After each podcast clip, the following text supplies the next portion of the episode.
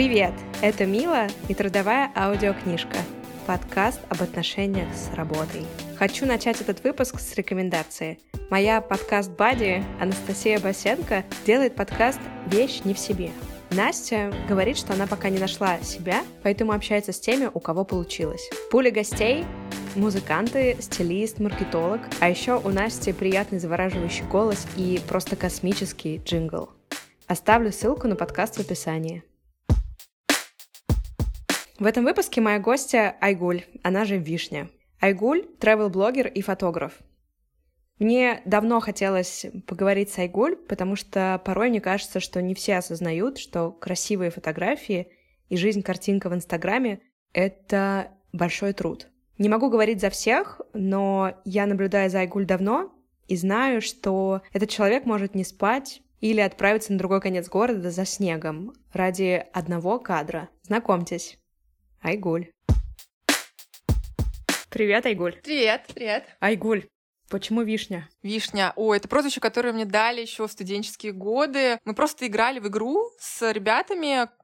Я училась в художественном вузе, и поэтому по 5-6 часов рисовали там какой-нибудь натюрмортик, портретик или что-нибудь скучненькое совсем. И играли в игры словесные, пока все сидят и рисуют. Одна из игр была в том, чтобы придумать ассоциацию каждому члену в группе все назывались неожиданно, когда говорили вот про меня, я вдруг оказалась вишней. Все прям такие, точно, точно, вишня. И в тот день вечером я впервые создавала свою почту электронную в компьютерном классе нашего университета. И создавая почту, я назвала себя вишней, и все, с тех пор так понеслось.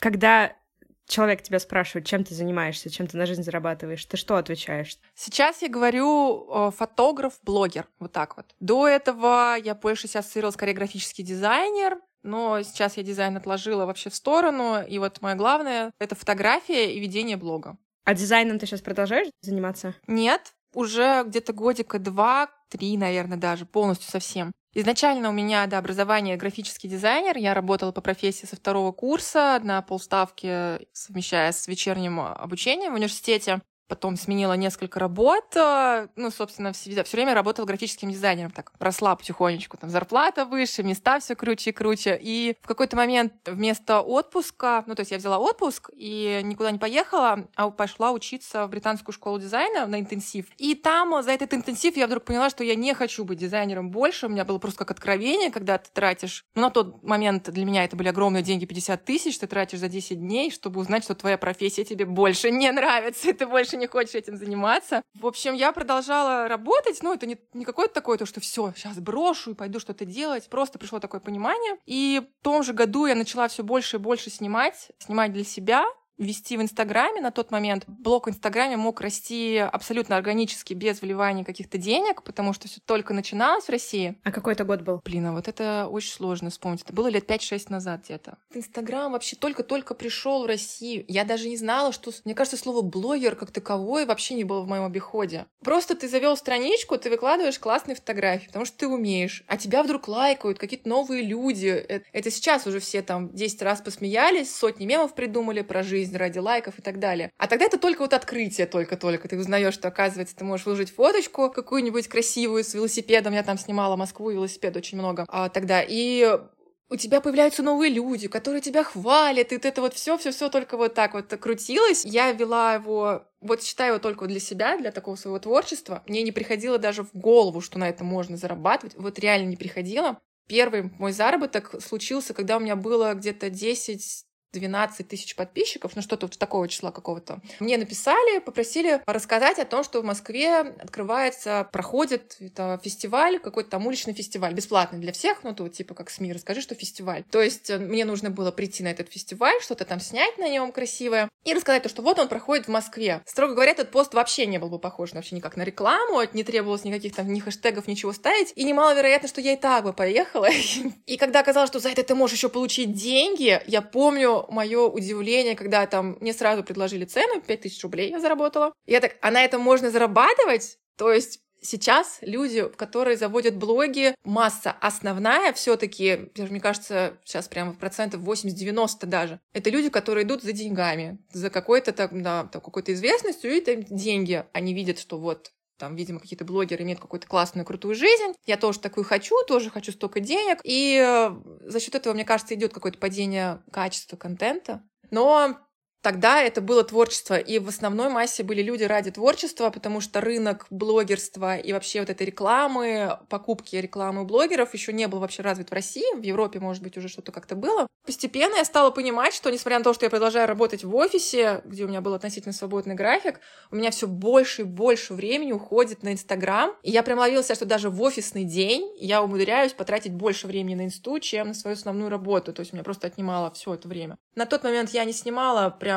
моделей каких-то людей. Мне было достаточно снять красивые виды Москвы, то есть такие пейзажные больше. Или я снимала свой велосипед, то все было прекрасно. Инстаграм рос, и постепенно вот я начала понимать, что это, кстати, может быть. Можно как-то дальше жить. Это очень, кстати, отдельная прекрасная история, как вообще получился переход от офисной жизни к такой свободной. Не все могут на такое решиться, и мне кажется, я бы тоже долго бы не решалась. Тот случай, когда какие-то, казалось бы, для кого-то плохие события в итоге приводят к чему-то хорошему, был просто такой очень потрясающий год. Я начинала все больше и больше путешествовать. Естественно, это как совмещалось с офисной работой. Я могла там отпроситься на пятницу, например, и уехать на три дня там в Гданьск. Это когда что-то очень недорого, я очень летала, очень ездила недорого. Это были какие-то бюджетные поездочки на несколько дней. Вот самая такая классная, это была, мне кажется, поездка в Гданьск, в Польшу. На тот момент мы заплатили типа 5 тысяч рублей туда-обратно за самолет до Калининграда, еще 300 рублей на автобус до Гданьска. Я была в шоке, что такое вообще возможно, за какие-то вот очень крошечные деньги ты оказываешься в максимально красивом европейском городке. У меня прям был год таких маленьких путешествий, коротеньких таких и недорогих, но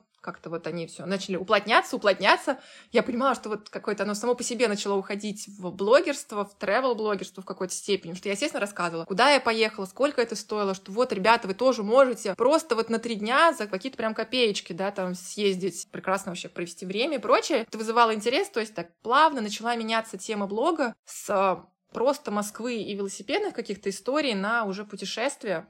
Сейчас уже больше ушло в фотографию, то есть у меня такой идет рост. Нет какой-то такой жесткой тематики, которая была бы вообще всегда. Возвращаясь к теме, как я перешла от офиса, перешла от офиса к работе. Такой. В общем, был год путешествий, которые просто шли одни за другим, и я прям кайфовала. Я выиграла поездку в Лондон тоже с помощью фотографий в Инстаграме. Побывав там в Лондоне, после этого еще у меня уже были куплены билеты в Италию, я начала понимать, что что-то у меня какой-то прям а, очень становится много поездок. В нашем отделе дизайнерском было три дизайнера, и вот э, как бы наш, мой начальник, да, там, который нами всеми курировал. И он очень сквозь пальцы смотрел то, что я могла часто отпрашиваться, потому что я легко делала всю работу удаленно. И вот, наконец, мое, так сказать, критическое такое, получается, такой поворотный момент, это была поездка в Италию. Поехала туда с девочками на пять дней, чуть-чуть дольше, чем обычно. Мы забрались в горы Доломиты. Это, знаете, такая очень красивая картина всего происходящего. Мне приходит сообщение от моей коллеги, от девочки-подруги, о том, что наш отдел дизайнерский расформировывают. Просто закрывают весь дизайнерский отдел, то есть возвращаться мне некуда, у нас больше нет работы. И я такая стою, вот у меня там пик гор, такие вроде там какие-то туман, они там возвышаются в эти горы над, над облаками. И вроде надо как-то грустить, и как-то там должна быть паника, там типа, а что делать дальше? Я, естественно, не обладала там каким-то особым запасом денег. Ну вот, я получила зарплату, поехала в Италию на эти деньги. Я что-то как-то прям отмахнулась, такая, ты разберусь, тут так красиво, разберусь как-нибудь. Я подумала, что ну вот, все, сейчас вернусь в Москву, буду искать новую работу. Впервые в жизни я буду ее искать. Там что-то как-то надо будет сейчас писать, дергать знакомых, у кого там что какие варианты, еще что-то. В общем, я понимала, что на новой работе, возможно, не будет а, такой свободы. Скорее всего, какое-то время ее точно не будет. А у меня так вот эти, пусть и коротенькие, маленькие, но эти такие глоточки воздуха этих поездок, блин, и теперь полгода, вот и без этого всего, без возможности куда-то выбраться, думаю, ну надо как бы надышаться до последнего. И я не уехала с девочками обратно в Москву. Я осталась в Италии, Пока я была вот эти вот дни там в Италии, я поняла то, что я могу зарабатывать удаленно, потому что мне написали, попросили сделать обзор на, на смартфон. Ну, в общем, короче, мне надо было написать статью, и я смогла ее сделать там удаленно и получить 30 тысяч рублей, что составляло половину моей зарплаты до этого дизайнера. Слушай, а в тот момент, вот когда в Италии ты застряла, у тебя уже сколько было подписчиков в Инстаграме? Не больше, мне кажется, 20. У меня прям как-то... У меня где-то 20-30. У меня очень был такой рост. Ну, он такой, он очень медленный. Органический рост, он идет медленно, медленно, ты выкладываешь, и это не тоже такой, типа, сегодня тысяча, завтра еще тысяча, там 200, 300, 100 человек в день может прийти. То есть у того там, может быть, 3-5 тысяч в месяц такой медленный рост. То есть ты никогда не накручивала и не налайкивала людей? Все твои подписчики — это органический рост? Да, но там такая история есть. Раньше у Инстаграма была такая функция, акция такая, что Инстаграм Suggest она называлась. Если Инстаграм считал, что твой блог очень классный, то в течение двух недель он тебя рекламировал всем людям новым, которые подписываются, открывают вообще, регистрируются в Инстаграме, и просто каким-то там знакомым знакомых, я имею тем, кто лайкает там какие-то фотки, похожие на твои. И получается, что в течение двух недель ты получаешь просто самую масштабную рекламу, какую только можно получить. Из Инстаграм Suggest мне пришло 60 тысяч человек. Я помню, что тогда я приблизилась, за две недели приблизилась к сотке, вот именно в тот момент. Да, но это классная цифра, и какой-то хороший актив он был в начале, в моменте вот этом всем. В какой-то степени это был и балласт из-за неактивных людей, которые, может быть, были и настоящие, в принципе, изначально, а после этого перестали пользоваться Инстаграмом, забыли свои пароли и вообще больше никогда в него не заходили. У меня вопрос к фотографиям, которые ты делаешь в последнее время, которые сложные. Сколько времени у тебя уходит на подготовку кадра, на обработку кадра? Потому что мне кажется, что очень многие люди думают, что это easy катка, что у тебя есть какой-то пресет, и раз, платье стало классным, цвета все крутые. На самом деле был момент, когда даже мои подписчики считали, что это какая-то какая-то волшебная кнопочка. Но сейчас я все чаще и чаще выкладываю бэкстейджи, как это все происходит, все эти съемки, выкладываю их там не только в сторис, но и в посты, потому что это разная аудитория, которая смотрит посты, и те, которые смотрят сторис, они часто не сильно пересекаются. Уходит очень много времени, очень много сил. Подготовка огромная. Возьмем какую-нибудь из последних моих съемок. Вот в Люпиновые поля я ездила буквально недавно, в подмосковные Люпиновые поля. Это была коммерческая съемка. Нужно было привести 100 где-то у нас было метров гирлянд, которые светятся в... Ну, ночью, они на батарейках работают. Но это не одна 100-метровая, это 10 10-метровых. То есть это не такой огромный моток. Но это такая тяжелая, да, все равно это тяжелая история. С нами был там коптер, было реквизит довольно-таки много, там зонтики, шляпки. Было две, две девушки, да, и там ну, какие-то моменты по ходу мы решаем, потому что кто-то может, а, ой, а я что-то не хочу в шляпке, что-то еще, поэтому ты берешь с собой немножко больше больше всегда каких-то вещей, чтобы по ходу ситуации можно было что-то сделать и решить. То есть много ты продумываешь заранее, то, что да, там дым у нас был, цветной дым, это такие вот шашки, они продаются в магазинах фейерверков, горит там секунд по 60 в среднем, и он создает тебе такой эффект тумана, дыма на фотке, или да, можно сделать цветные разные. У нас был белый, чтобы типа создать такой туман, эффект тумана, в общем-то. И очень-очень много техники, платья длинные. Сейчас у меня уже очень много наработанных таких схем, уже есть какие-то правильные, идеальные платья в собственном там арсенале, и не обязательно там девушкам, которые заказывают мне фотосессию, бежать прям в какую-то там в аренду что-то брать. Они могут что-то там взять и у меня тоже, или там свои какие-то. И вот, э, получается, вся эта подготовка, ну, какой-то изначально еще такой а-ля мудборд, он составляется не обязательно клеить там картинки и прочее, просто, в принципе, в голове ты составляешь картинку, получается, очень много всего ты везешь, едешь туда, а после этого ты еще занимаешься обработкой после съемки. А, и снимала это, получается, я не одна, у меня было два помощника, я поняла, что я физически не справлюсь, туда надо и доехать, довести, я не, не вожу машину, и там на месте до поля еще дотащить все, что ты с собой взял, эти все сумки такие тяжелые, в общем-то, платье, там переодеться на месте, все эти гирлянды, технику, видеосвет, опять же, у нас был с собой два света. Обработка у меня занимает очень много времени. Я не снимаю фотосессии, наверное, так, как делает большинство. Стандартно ты там, тебя могут поснимать фотопрогулку час-полчаса, например, по городу, и ты получишь там 60 фотографий, например. Они будут все примерно одинаковые. Ну, там, например, твой портрет чуть левее, чуть правее, потом ты целиком на каком-нибудь фоне, снова левее, правее, стоя в прыжке и так далее. Меня, когда люди заказывают фотосессии, они понимают, что они получат кадры Прям как в моем инстаграме, то есть такие доведенные до состояния сказки, открытки какой-то. Это даже не про то, что фотошопить там талию или там, не знаю, морщинки или еще там что-нибудь, да, поправить немножко фон или там от гирлянд я стирала провода, чтобы были прям огонечки, то есть гирлянды все не освещают красиво, но между огонечками там идут проводочки, я их там подтирала, сидела на всех снимках. И у меня в каждой фотосессии я даю всегда минимум 10-15 кадров, такой, но редко бывает больше, потому что на обработку в этот раз ушло вот две, получается, две девушки фотографировались, ушло у меня три дня. Три дня я сидела за компьютером. Блин, я тоже очень хочу у тебя посниматься, но я очень толстенькая для твоих платьев сейчас. Слушай, вообще нет.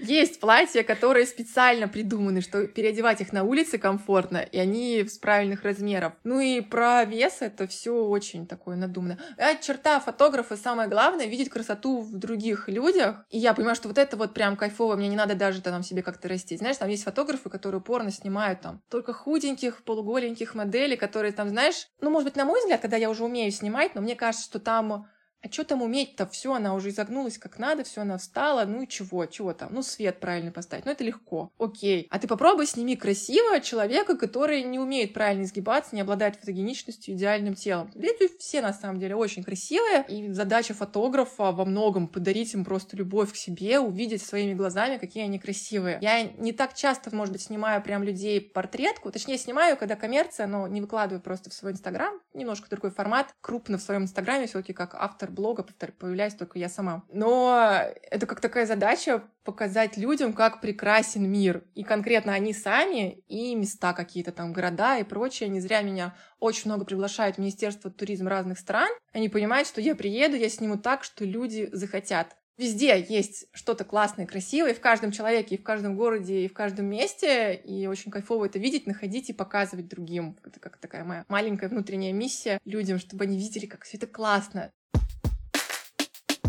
Я знаю, что есть случаи, когда откровенно твою фотографию воруют, прям берут твою фотографию, фотошопят там свое лицо, свое тело. Ты что с таким делаешь? Ты как-то можешь с точки зрения закона это преследовать или просить это заблокировать? Когда это происходит в Инстаграме, очень легко воздействовать. Достаточно просто пожаловаться через форму Инстаграм, что были нарушены твои авторские права. Там немножко муторное заполнение анкеты, но в целом как бы оно того стоит, в общем-то. Была прекрасная история. Случайно я наткнулась наткнулась на фотографию какой-то американской, по-моему, ну, иностранной какой-то блогерши. Увидела, что она очень красиво сфотографировалась в известном аквариуме в Дубае. Я подумала, что, блин, как прикольно, что она поймала точно такой же момент, как и я. Дело в том, что мне на тот момент повезло в какой-то степени. Ну, Талант плюс везение. Мы снимали в центре, где все снимают, э, там такой длинный туннель, и над тобой плывут разные-разные рыбы. Все снимали в центре, там ты там можешь присесть, еще что-то сделать по-разному. И там много людей, а я сделала этот кадр уже на выходе. Я вышла, обернулась назад и увидела, что рыбы почему-то вот именно в этом в углу сейчас плывут по кругу таким косяком. Образовалась такая как бы, ну, такой красивая перспектива, такой вот, не знаю. То есть кадр невозможно было снять где-то из центра. И вот я вижу фотографию, где у нее вот так плывут рыбы. И сначала я такая думаю, блин, наверное, они все время в том месте. Может, там какая-то кормушка, и они там вот по кругу так это плавают. И думаю, как, блин, прикольно. Я очень удачно поймала этот кадр и думаю, как прикольно, что ей тоже вот она прям смогла такой же поймать, такой же же кадр, такой же момент. А потом что-то начинаю приглядываться, вспоминаю, я там одну рыбку чуть-чуть подфотошопила, она там что-то залезала за рамочку, и мне не понравилось. И я такая, так, подождите, ну если косяк рыб мог быть такой, то ты рыбку за рамочку что-то точно не могла стоять точно так же. Она сменила формат картинки, немножко масштаб, то есть она там приличную тогда обработала, вставив моих рыб в свою картинку. И ладно бы это был кто-нибудь, ну, кто-нибудь для себя, знаете, там, человек, ну, старается, там у него три, три подписчика, и вот он что-то там фотошопит, можно было бы ему просто написать сообщение какое-то, типа, ну, чё, давай так не будешь больше делать, или спроси у меня разрешение, для тебя я не буду против, там, дать тебе, ну, фоточку, сиди для себя там в фотошопе сколько хочешь, если это не на продажу, я ничего не имею против. Но я увидела, что это человек с популярный, с каким-то большим числом лайков, и я пожаловалась на эту фотку и выложила в сторис вот это вот, собственно, до-после.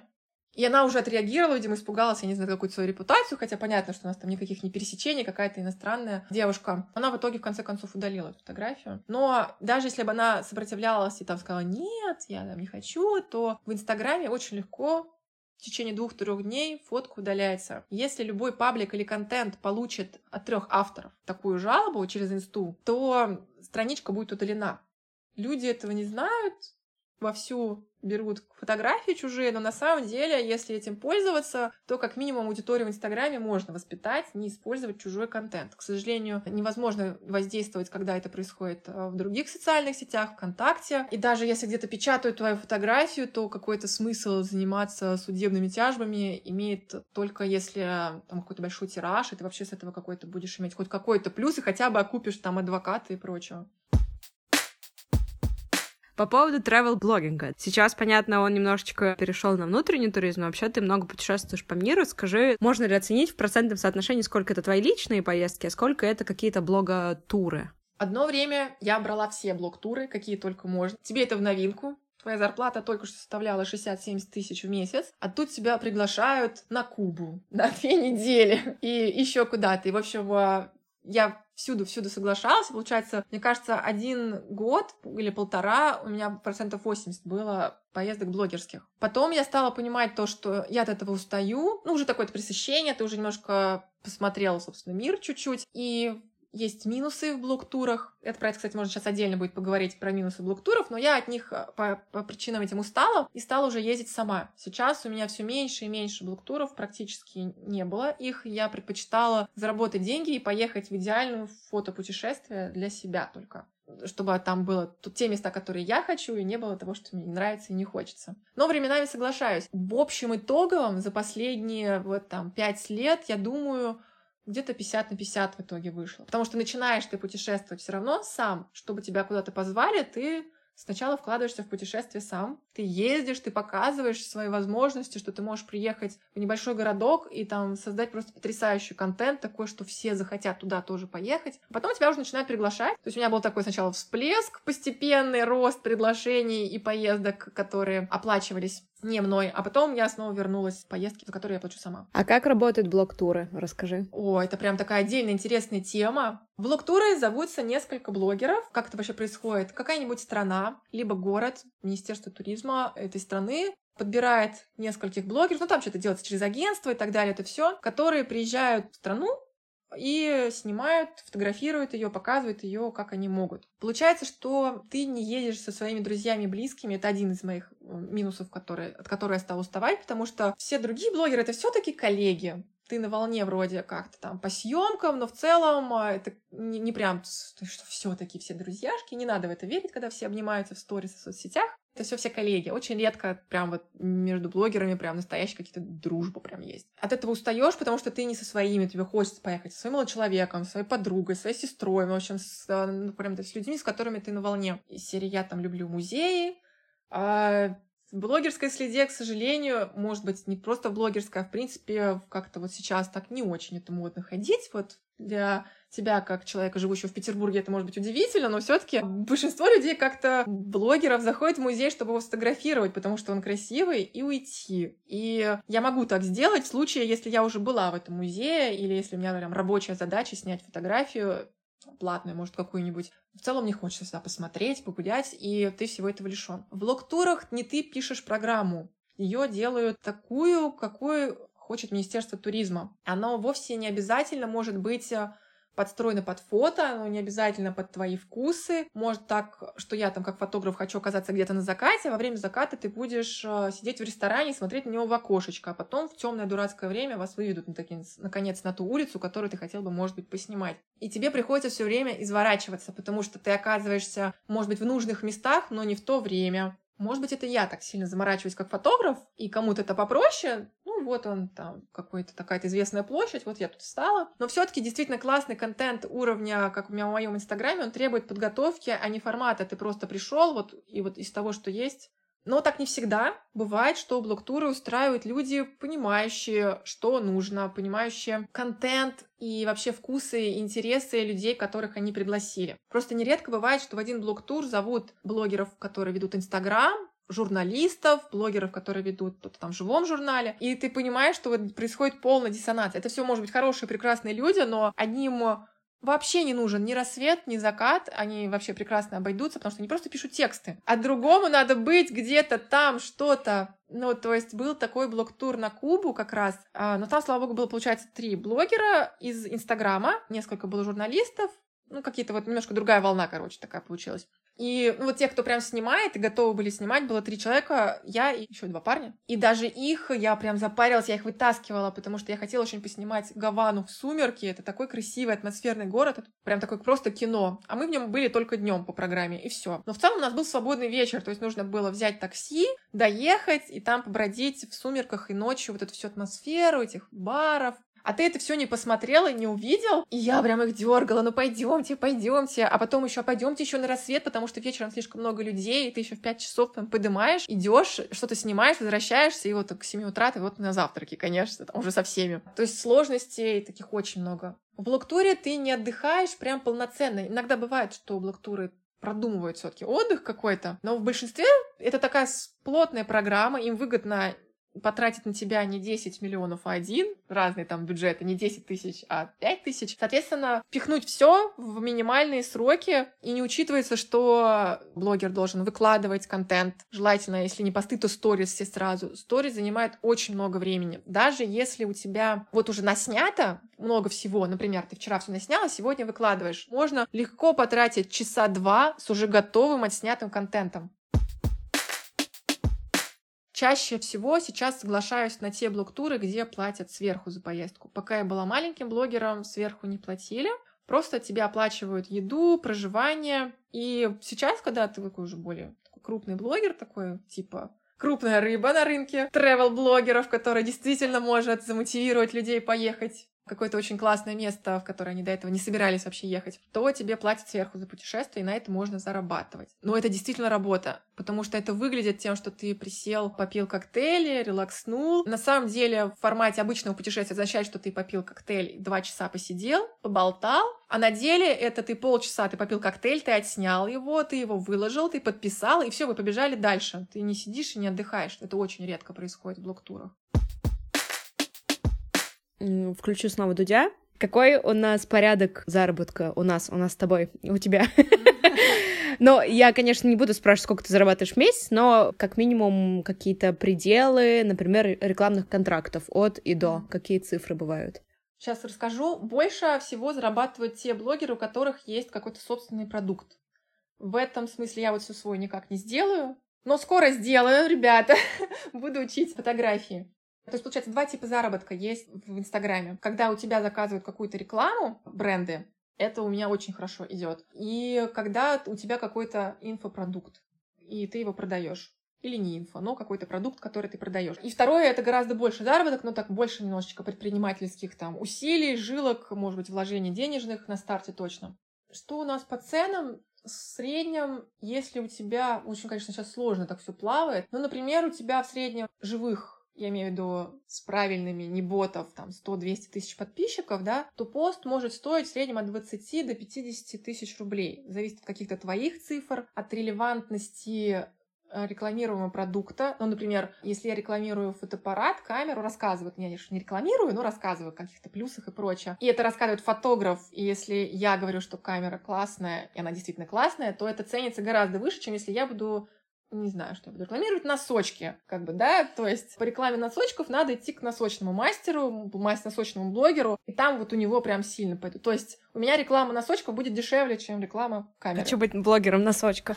Что пришло в голову? Я вот увидела носочки и такая, что я могу там рекламировать? Но в целом вот какой-то такой. А если у тебя там ближе к 500 и 600, тысячам человек профиля, и тоже ну, относительно живые, с правильными показателями, не, супер там боты какие-то, то это может быть уже даже доходить до сотни тысяч за пост. Если у тебя суперактивная аудитория, и этот контент там под тебя, то есть 100, 150, в общем-то. Миллионники уже могут иметь там фактически спокойно 200 там, тысяч. Там на самом деле, чем больше у тебя подписчиков, тем меньше их увлеченность тобой, тем меньше их доверие к тебе. И получается ценность а, даже охватов, она падает немножко то есть 50 охватов, когда у тебя всего 50 тысяч, они ценнее, чем как те же 50 тысяч, когда у тебя 600 тысяч охватов. Ну, то есть мне там сильно доверяют, а когда там у меня будет огромное число людей, понятно, что из этого огромного числа какое-то вот качество Да, вообще, на самом деле, попроще. мы уже в 2017 в агентстве, когда работали, уже в 2017 мы для Subway покупали не 2-3 поста у миллионников, а мы покупали много у мелких.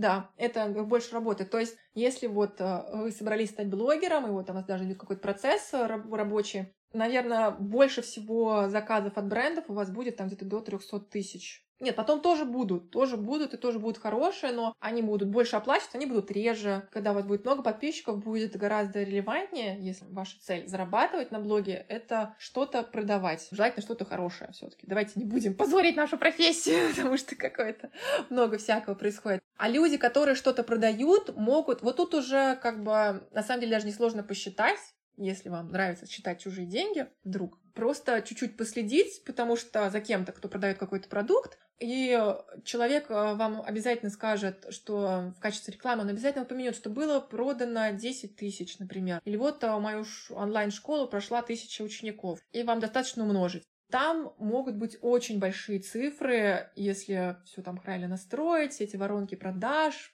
Там, конечно, огромные вклады в рекламу идет, да, там и таргетинг и прочее, и у миллионников это когда ты уже там тратишь, может быть, 100-200 тысяч только на помощников в месяц всех своих, тех, кто подготавливает для тебя эти курсы, делает там, даже если курс твой, хотя так часто не всегда, для ты можешь заказать, чтобы тебе написали гайд для тебя и продавать его. То есть ты там на старте можешь вложить 1500, может, миллион, ну и потом в месяц можно спокойно получать, если это миллионник, по коллегам сужу, не по всем, ну, например, там 2-3 миллиона можно. Но это, наверное, может быть какие-то удачные примеры из тех, что у меня перед глазами. С тех пор, как ты перешла на блогинг full time, какой у тебя был самый э, такой ровный месяц с точки зрения заработка и какой самый жирный месяц, когда ты там столько рекламы наделала, что прям разложила денежки и, такая, ва, я богата. Мне кажется, самый прям такой масштабный денежный не только у меня, это был декабрь, не в прошлом году, а в позапрошлом. Я вообще не очень понимаю причин, точнее как, я понимаю, что да, там заканчиваются какие-то бюджеты, нужно закрывать какие-то хвосты брендом, еще что-то, плюс действительно в декабре реклама актуальна, люди на волне праздников готовы покупать алкоголь, подарки, конфеты, все что угодно, ну там всем хочется какого-то себя побаловать на Новый год и так далее. Но почему-то именно тот декабрь, не только для меня, многие заметили, был просто супер масштабным в плане, что там реклама могло быть, я не знаю, ну там какие-то страшные были цифры, потому что у меня иногда было по два поста рекламных в день, то есть там 20-30 рекламных постов за месяц. Женщина, цифра. Скажи цифру. Умножай. Ну, на тот момент у меня было 25-35 за пост. Умножайте, ребята, давайте тренируйтесь в математике. на 20, то есть полмиллиона. Да, можно, да. А какой самый спокойный был месяц? Самый спокойный? Мне кажется, вот сейчас на самоизоляции он случился. Видимо, это был март. Вот он март, да. В апреле как-то все просто замерли, и все агентства и прочее. У меня оборвалось несколько проектов там где-то тысяч на 150, наверное. Все, все закрылось, все запоролось, и все замерли. Даже те проекты, которые, в принципе, можно было бы снимать и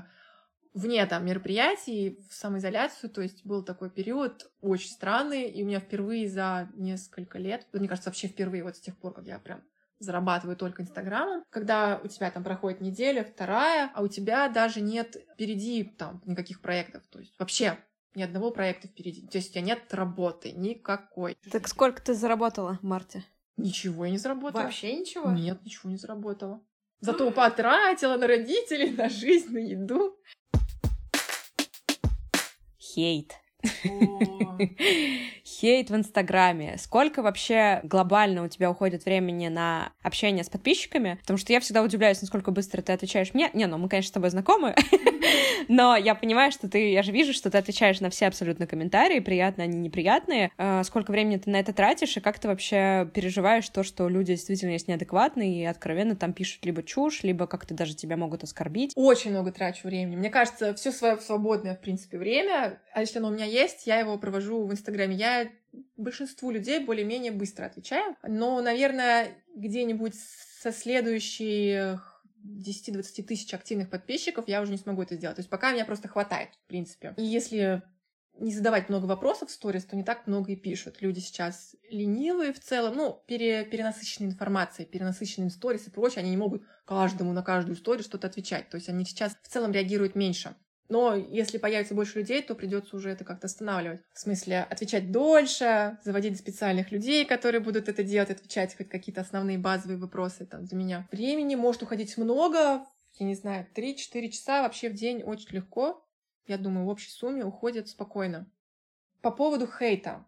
Бывает, конечно, бывает. И можно быть сколь угодно милым, и даже не затрагивать никаких тем. Я очень редко, на самом деле, прям так что-то меня такое бомбит, спорное. Но я и не люблю, на самом деле, может быть, поднимать прям какие-то темы. Есть они всегда, там, темы секс, религия, политика, где ты можешь озвучить, в принципе, любую точку зрения, любую. На любой ты можешь быть стороне. Всегда есть люди, которые думают противоположно тебе, и они скажут, что ты виноват в том, что ты так думаешь. Очень жалко мне на это тратить время. Раньше как-то вот там что-то начинаешь доказывать, еще что-то. Мне кажется, какой-то происходит такой рост психологический над собой. И может быть, когда-нибудь будут существовать действительно прям очень классные школы блогинга прям в университетах, и там будет предмет психология блогинга о том, как на это все реагировать, потому что это приходит с опытом. Когда ты впервые с этим сталкиваешься, это, это расстраивает, это огорчает, и нужно иметь а, хорошая должна быть самооценка, и вообще как бы все должно очень классно, чтобы ты мог спокойно реагировать на это все. Ну, то есть надо быть каким-то человеком, который три года в терапии у психолога, там все в себе проработал, и тогда ты можешь спокойно там как-то на все это реагировать. Хейта гораздо больше больше, чем а, в реальной жизни, потому что люди уверены, что ничего за это не будет, и поэтому можно творить что угодно. Для какой-нибудь сейчас пример вспомню, допустим, потому что очень много бывает такого, что ты просто Блин, вот вообще ни за что объективно можешь получить. А, вот про волосы, кстати, было очень прекрасное. Мне написали, что у меня ужасные волосы, как вы, конечно, классно снимаете, но с волосами какая-то просто, вот просто фигня. Сделай что-нибудь, это вот, вот ужасно просто. Это уже часто начинаешь в это все вникать и знаешь, там, психологические книжки всякие такие, я уже там знаю, там, нарушение границ и так далее, и так далее, но когда ты с этим только сталкиваешься, когда ты только начинаешь путь, и изначально для тебя Инстаграм — это про фотографии и комментарии. К фоткам я спокойно могу воспринимать, а вот к личности и прочего этого очень много.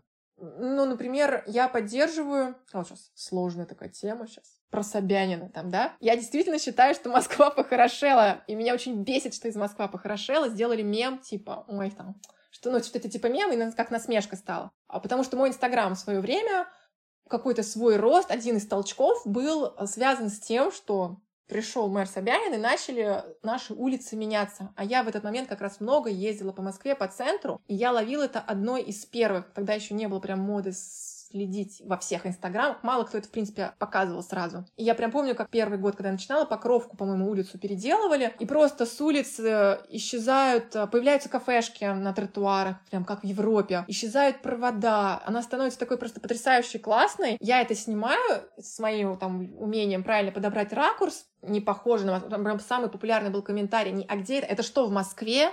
Это правда в Москве, просто люди не верят, это был очень часто комментарий. Потом еще было сделано нескольких улиц, вот там же, в центре, рядом с Третьяковкой. Я их снимала там красиво на закате, появились велосипедные дорожки, еще что-то. Это было очень классно, очень клево. И, в общем, я благодарна Собянину за все наши классные улицы, которые я тогда снимала, и э, в какой-то степени приводила людей на эти улицы гулять, потому что они узнавали, что это оказывается в Москве. И оказывается, можно гулять не между машинами, а вдоль там красивых кафешек и проезжать там мимо на велодорожке. Но стоит мне об этом упомянуть, я избегаю, на самом деле, так поднимать. Не люблю поднимать холивары, но если я об этом упоминаю, даже мельком, даже вот вскользь прилетает о том, что вот я сейчас, кстати, это хотела процитировать, но поняла, что это матом, и тебе придется все запикать. Да. Вот, но прилетает. Просто ты вот Собянинская, и вы дальше все додумаете. Понимаешь? Ну, это все люди, которым у которых что-то плохо в жизни. Все мы знаем, что этим хейтом и прочим занимаются люди, у которых что-то плохо, у них есть какое-то раздражение на свою собственную жизнь, и вот а, можно на кого-то там высказаться, так сказать, вылить свою агрессию и так далее. Но меня, конечно, удивляет, потому что Блин, это факт. Москва действительно стала лучше. Почему я не могу это написать? Нет, я могу написать, но подсознательно все-таки ты начинаешь избегать моментов, когда на тебя начинает. А бывает так, что какой-то комментарий цепляет какую-то твою личную там проблему, переживание, и тебя прям расстраивает. Ну, это очень хитрая штука. Я умудряюсь этого избегать.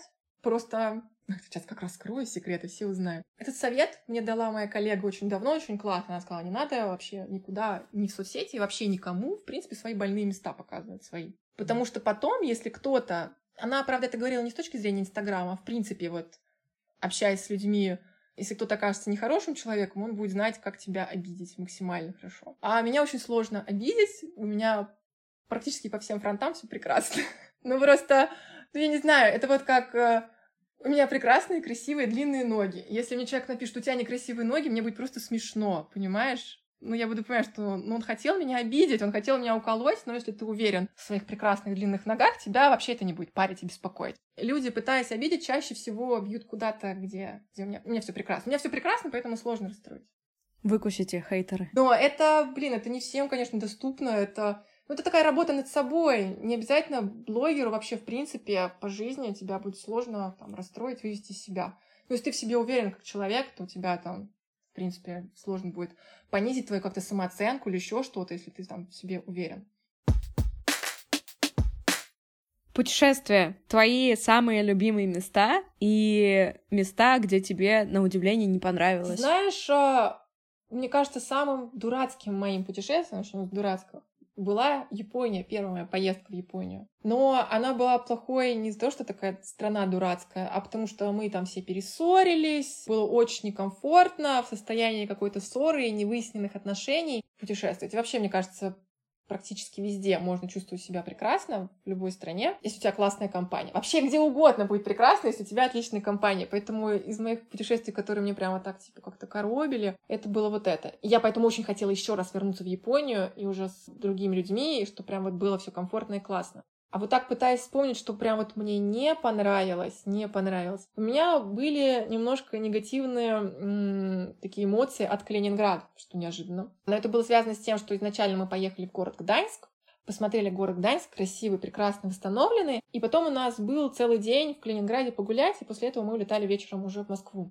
И Гданьск, и Калининград находятся недалеко друг от друга. Города внешне строились там очень много походного время. Они очень были похожи. Очень прям вот. Фоточки можете открыть, посмотреть, как они выглядели до, до военное время. Только Гданьск восстановили, а Калининград очень печально, очень печально. Там просто мне как визуалу хотелось плакать. И я очень жалела, что я увидела эти фотографии, как выглядел город до.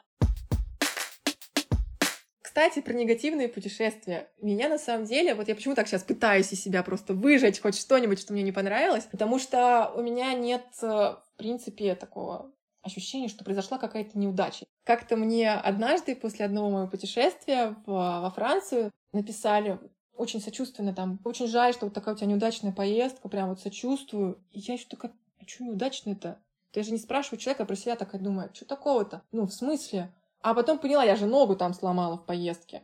Ну, то есть я даже это не заставила считать поездку неудачной. А вот о путешествиях, которые прям вот классные запомнились, блин, у меня таких очень много, мне кажется. Ну, у тебя есть любимые места именно, куда возвращаешься? Куда возвращаюсь? Чаще всего возвращаюсь в Петербург. Здесь мне уже комфортно, потому что я очень много переснимала, и мне не нужно прям вот, у меня не болит душа, что что-то осталось недоснятым, и надо успеть и то, и то, и то. все таки в новых местах это есть. Очень мне хочется вернуться в Сингапур. Я там была три дня, это был блок-тур, и несмотря на то, что он был частично со свободной программы, то есть я еще свои что-то там посмотрела, мне не хватило. Я не понимаю все эти массовые статьи в интернете «Сингапур за три дня». Туда просто на три дня не надо делать визу, если ты трансфером на три дня там останавливаешься. Но три дня это не хватает, там просто офигенно кайфово. Очень хочется вернуться в Сингапур. В Японию я бы очень вернулась э, осенью. И, наверное, весной. Причем мне хочется вернуться с гораздо большим бюджетом, чем у меня был. То есть там не 200-300 тысяч на две недели, а уехать, может быть, на месяц и там 1500, чтобы поездить везде. И желательно с кем-то, кто готов такую же сумму потратить и также вставать при этом на рассвет. И, короче, в общем, в общем, а, вот хочется как-то более глубже, детально, куда-то подальше уехать, может быть, там полетать прямо по стране, вот этого всего не хватило. Очень мне понравилось на Кубе. Куба, тогда бы я вернулась. Гавана, потрясающий город, очень атмосферный. Ты просто берешь телефон, вводишь, и все, у тебя кино в кадре. Просто кино. Остается наложить мелодию, и кажется, что это какая-то... Ну, понятно, ладно, я умею снимать, но все таки это какое-то как будто режиссерская какая-то атмосфера, как будто кто-то целый год продумывал декорации, вот это освещение людей. Все друг другу подходит, все очень классно, очень выглядит. А что бы ты сказала людям, посоветовала молодым каким-то ребятам, которые хотят сейчас развить свой инстаграм-блог, учитывая, что сейчас это На реально самом деле, тяжелее? если может, цинично немножко, это не совсем мой совет, я его услышала, но если вы хотите завести, вести блог, а у вас его нет, то, наверное, не надо начинать. Если это ваше, то он у вас уже есть. Если он, может быть, он не популярный, но он уже есть, вы его уже ведете, и у вас там скорее вопрос, как набрать аудиторию и выйти на какие-то там вопросы еще что Если ничего нет, прямо сейчас для себя, для удовольствия, то я бы не советовала вообще в это делать. Лучше подумайте о том, а что у вас есть прямо сейчас, что вы прямо сейчас горите и делаете без всяких денег такой совет для любой, для выбора любой профессии. Если вы что-то делаете, вот у вас идут фотографии, вот вам нравится их выкладывать, если вы этим интересуетесь, и вот он, он вот у вас есть, уже. Блогер — это же не обязательно человек, у которого 100 тысяч подписчиков. У вас может быть и 200 просто людей, но вы что-то действительно выкладываете, вы действительно делаете какие-то тексты, какой-то контент, вам это нравится, то таким людям я бы обратилась, собственно, да, к советам и рекомендациями. Потому что если этого нет, то как бы не надо себя заставлять, оно просто закончится где-то на середине, вы просто потратите кучу времени и сил,